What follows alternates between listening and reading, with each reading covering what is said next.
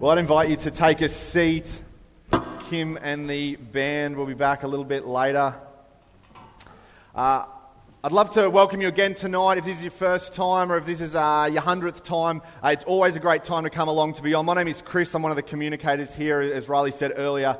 And if this is your first time or your first time back to church in a while, you've picked a fantastic night to join us uh, because we're launching a brand new series called Skin in the Game.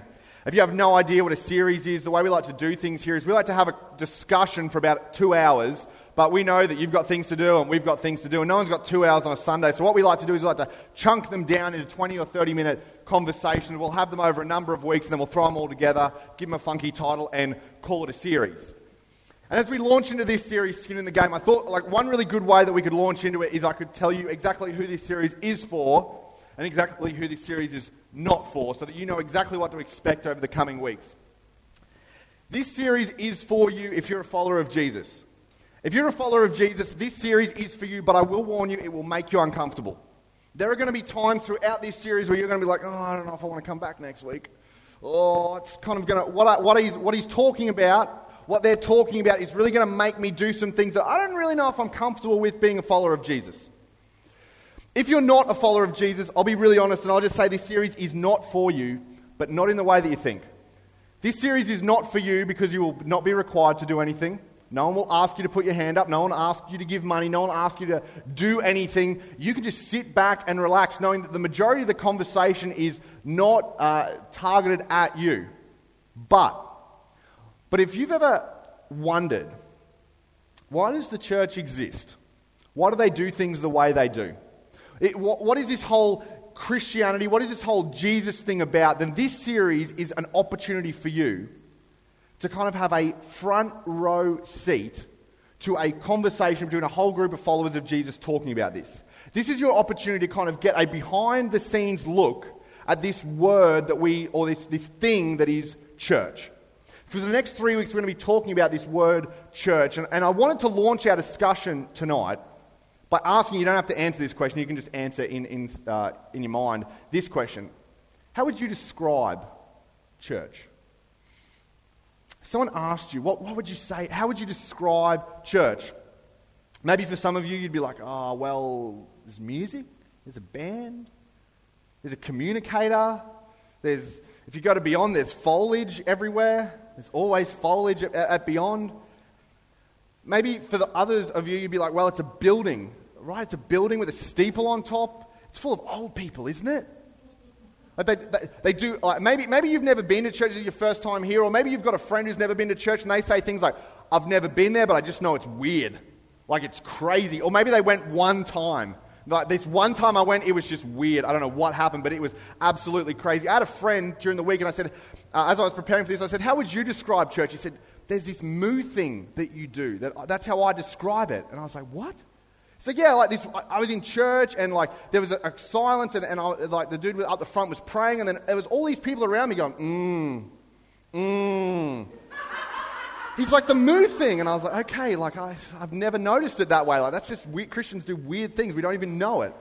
And so my friend described church that way, right? And the interesting thing is that, that as we describe church, as we go through all those things, what we're really describing sounds a lot like a meeting, doesn't it? They come together at a specific time, at a specific place, to do a specific thing in that place. It sounds a lot like a meeting. And, and if we're honest, if we took away the music, we'd still have church. If we took away the person up the front with the, with the microphone, we'd still have church. If we took away all the foliage, I don't know if we would. No, we would still have, we would still have church. Which leads us to ask the question what exactly is the church? When it's all peeled away, if this building was not here, we would still have a church. So, what exactly then is the church? Well, I wanted to, to give you a little sneak peek because uh, 2,000 years ago, the church didn't exist. Not the church as you know it, not the church as people 2,000 years ago knew it, but uh, from a couple of hundred people, the church exploded to a couple of thousand people overnight. And there was a historian who was also a doctor named Luke. And Luke was an eyewitness to this explosion of the church. And Luke saw this, and Luke wrote down what he saw when he saw the early church. And this is what he wrote down. He said, All the believers were united in heart and mind. All those people who put their hands up and said, Yep, I'm a follower of Jesus, they were on the same page. They were all about the one hope. They were all about Jesus. There was something going on in their midst that brought them all together. And then he goes on, and, and from this group of people that were all united around this one person, Jesus, this is what I saw. He says, and they felt that what they owned was not their own. So they shared everything they had. This Jesus guy was so important to them, so pivotal to them, that they decided that, hey, this is big enough that everyone else needs to know about it. So anyone who's poor, anyone who's needy, we need to help them as well. So they gave up everything they had so that the poor and the needy could get their share. And then he goes on, he says, the apostles testified to the resurrection of the Lord, and God's great blessing was upon them all. Luke says, I noticed them giving to the needy, and I noticed the apostles talking about not some mystical teachings, not the time and the location and what they were going to do when they rocked up at an event uh, at this place, but the apostles kept talking about this one event that had happened. The apostles would not shut up about this one event. And the event was the resurrection of Jesus. They kept hammering on that there was a guy called Jesus who believed he was the Son of God, that lived, then died, and then three days later he came back from the dead. This was what they were on about over and over and over again. And then Luke goes on. He says there were no needy people among them because those who owned land or houses would sell them and bring the money to the apostles to give to those in need. I don't know if you picked up on it. You probably did because you're smart. But I don't know if you picked up on it. But, but when Luke describes the, the first church, the first Jesus movement, Luke doesn't go through and says, well, at 6.30 on Sunday night, they rocked up at this venue. Then for five and a half minutes, they played some songs. Then for 22 and a half minutes, someone got up and they talked about it. Luke doesn't describe what's happened at a meeting. What he describes is how the Jesus movement moved. He said, When I looked at them, when I saw the way they lived their life, this is the way they moved. This is the way they interacted with followers of Jesus and people that weren't followers of Jesus. This is how they moved. And the reason that Luke pinpoints these descriptions and talks about the early church in this way is because Luke and those first followers of Jesus knew something that we sometimes have missed in our culture. And this is what they knew they knew that followers of Jesus were not called to go to church, they were called to be the church. Now, maybe in, in your lifetime, church has always been a location that you've gone to. And you've grown up and you've thought that, hey, church, I just go to church. And I want to know if that's the way you think, that is not your fault. That is not your fault because we grew up, we grew up in a culture where it's all about going to a location, going to a venue, going to something. And so it's natural that we think of church as a location. And the reason that we think about it this way is because of a misunderstanding we have. And, and it's not our fault unless you can read Greek, in which case you should know better. But if you can't read Greek, then you're off the hook. We're all good. And it's a misunderstanding around this word, church. Because if you open the New Testament part of your Bible, so the kind of the second half of this book we call the Bible. And you start to read some of the biographies of Jesus. And you start to read some of the letters that this, this guy called Paul, who used to kill Christians, then until he became one, wrote to all the churches he planted. You'll find this word church pop up just over a hundred times. The problem is, in our world, we think of church as a location. The Greek word, because obviously Jesus and his followers didn't speak English, maybe some of you, that's the first thing you knew. You can take that away from church tonight. Jesus didn't speak English. Jesus spoke Greek and probably Aramaic. And the Greek word that they would have written that's translated into our English word for church is this word, ekklesia. And ekklesia, in the, in the uh, 2,000 years ago in the Greek culture, was not a word that was associated with a religious institution. It was not a word that was associated with a building. It was a word that was associated with a group of people who were called together for a specific purpose. Armies going off to war were known as ecclesias. Civil movements, the civil rights movements, movements like that were known as ecclesias with a purpose. And the Jesus movement was known as an ecclesia. It was a group of people called together not to attend a place, but to be on a mission. They were supposed to always be moving. And so maybe you're sitting there and you're thinking, well, what happened? What changed? Why did the Jesus movement go from a movement to become a meeting? How did that happen? I want to give you a really quick history lesson, that, um, which, which you, you, actually might find, uh, particularly if you're into church and you're like, why do they do things that way? Why do you push back? This will make you understand, or at least to give you a little glimpse as to why. It all began to happen in 313 AD with one man called Constantine. The Jesus movement had been around for just over uh, around 300 years, and Constantine stepped onto the scene. And Constantine was the soon to be emperor of Rome, and he did something unimaginable. He legalized Christianity. Because up until that point, Christianity was outlawed. Christians would hide. If, if you were found in public and you were a Christian, you were beaten, uh, you were tortured, and so Christians were killed for their faith. But uh, Constantine changed the game. He legalized Christianity across the Roman Empire. And then he became the emperor of Rome. And one day, something happened that sent shockwaves across the Roman Empire. And Constantine announced that he was now a Jesus follower. And what that meant for the early church, as Constantine legalized Christianity and announced that he was a Jesus follower, he took meetings of the Jesus movement out of people's homes, took them out of underground places, and started to establish them in public buildings. And the people that were involved in these, um, in these public meetings of the Jesus movement now wore ornate robes that were designed for the, for the royals. But Constantine wanted these, these uh, priests, these people who were involved in the meetings, to wear these robes as well. They sidelined uh, followers of Jesus from singing and they brought in professional choirs.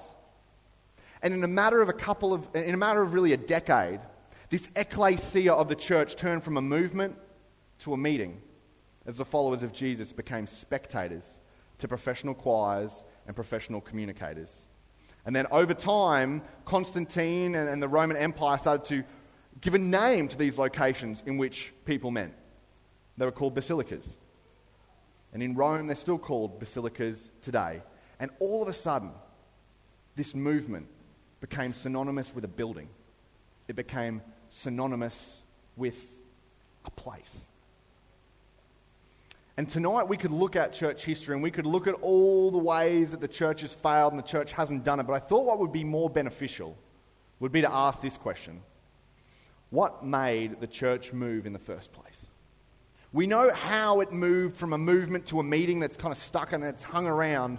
But what made the church move in the first place? Because the church essentially, within the space of a couple of hundred years, overturned, was birthed out of Judaism, and then subsequently overturned Judaism and overturned an entire empire and sidelined an entire pantheon of gods. What was it that led people to be executed and persecuted for the first 300 years to keep this movement alive? And the answer to this question is found in a conversation. It's the last conversation that Jesus ever had with his disciples after his resurrection and before he ascended into heaven. And Matthew records this conversation. Uh, he, he, thought it was important enough to uh, record in, uh, in, a document that he wrote. We, have it, we know it now as Matthew, and it's really Matthew's biography about the life of Jesus. And before I get to this conversation, I just want to give you a, a really quickly a little bit of context so you can understand and you can feel just what Matthew and just what, just what the disciples who were witnessing with Jesus would have felt in this conversation. Because Jesus is with them on a hillside. Matthew says they're on a hillside, they're just outside of Jerusalem. So the wind's kind of blowing, and they're on this hillside, and they're all gathered together. And as soon as Jesus gathers them together, they know this is, this is probably going to be one of the last times we see him. It's coming to an end. This three year journey is coming to an end. And there's emotion in the air. Because just a couple of weeks ago, one of these band of misfits that Jesus picked, Judas, betrayed him. And it was Judas's betrayal that led Jesus to a cross and led him to die. And then three days later, he rose from the grave. So these disciples are staring face to face with someone who a couple of weeks ago they had seen tortured and beaten. And they had seen him tortured and beaten, and, and most of them got scared, all of them except for John. John was the only disciple who hung around and watched Jesus' death. John was there with Jesus' mother Mary crying on his arm. John was there as they placed the crown of thorns on his head. And John was there as Jesus breathed his last breath. And now, fast forward a couple of weeks, and Jesus has risen from the grave. He's eaten with them. He shared stories with them. He's appeared to a crowd, and he gathers them together for one last conversation. And this is what he says in that conversation. He says, What I want you to do is I want you to go.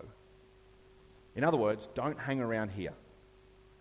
I think, this is, I don't, I don't know if Jesus would have said this, but I, I'm willing to bet he may have said something like this I predicted my own death and resurrection and I pulled it off. That's never been done before. You don't need to hang around here to spread that message. Plenty of people are going to hear about it. What you need to do is go. And the disciples are like, okay, when we go, what do we do? And Jesus says, I want you to go and make disciples of all nations. What I want you to do is I want you to, to leave this and I want you to go out across the world and I want you to lead people to know me everywhere. Now, something we often miss is just who Jesus is talking to.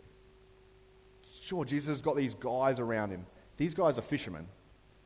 People who the religious elite of that community deemed not worthy enough to study under them. So they pushed them out. Go and be a fisherman. You're not good enough to be a rabbi tax collectors who were disliked by their own people and pushed to the side. Zealots and political fanatics were part of this group. And Jesus says, I want you to be the ones that go. I want you to be the ones that tell people about me.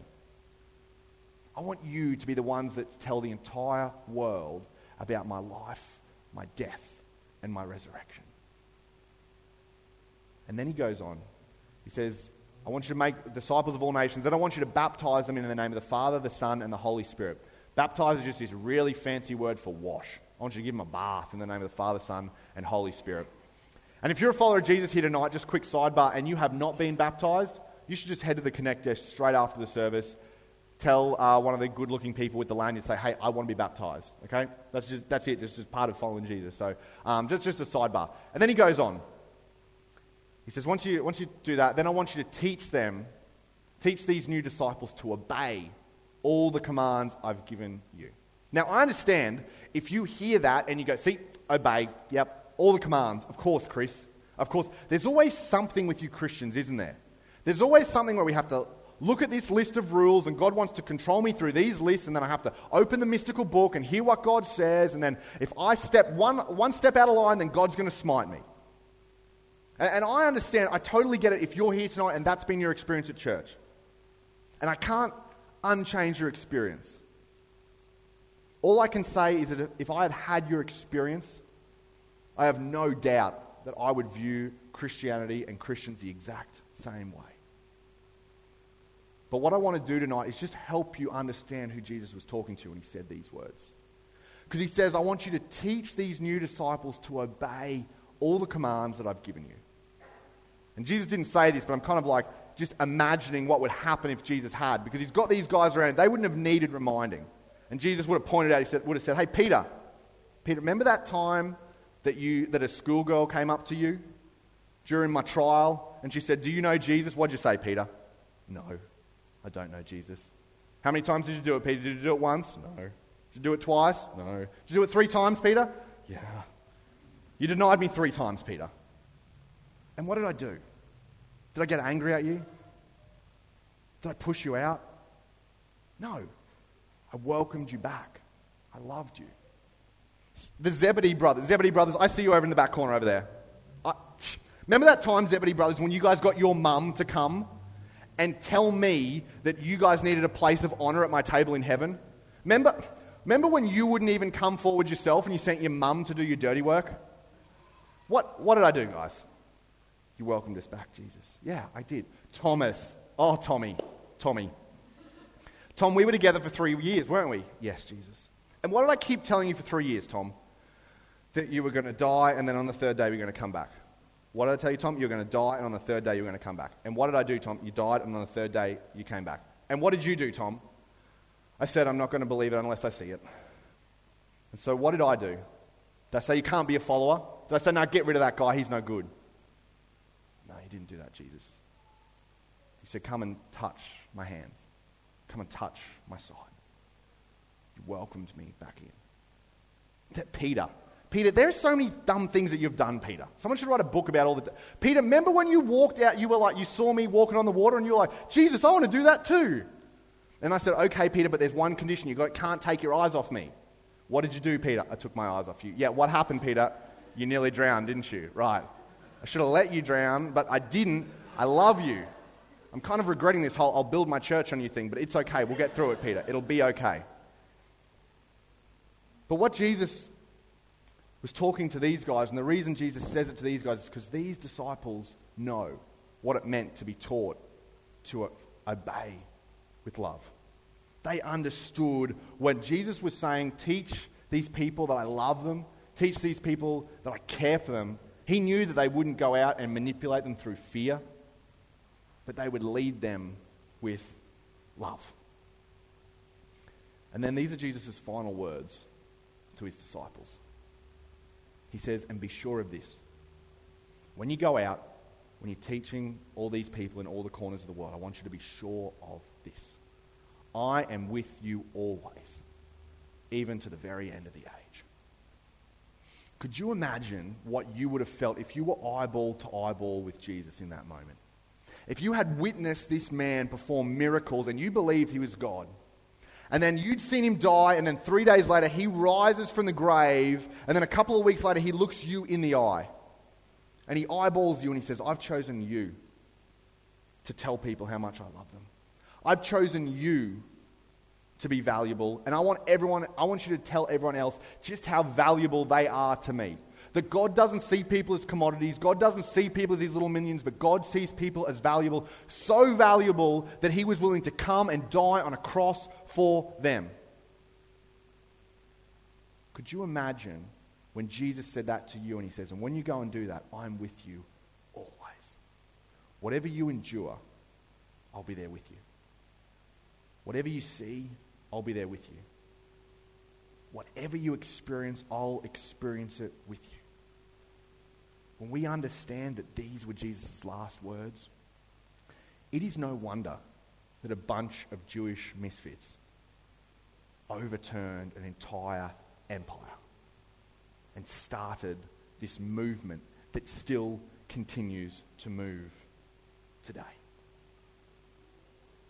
So, the question what started the Jesus movement to begin with? What caused the church to move to begin with?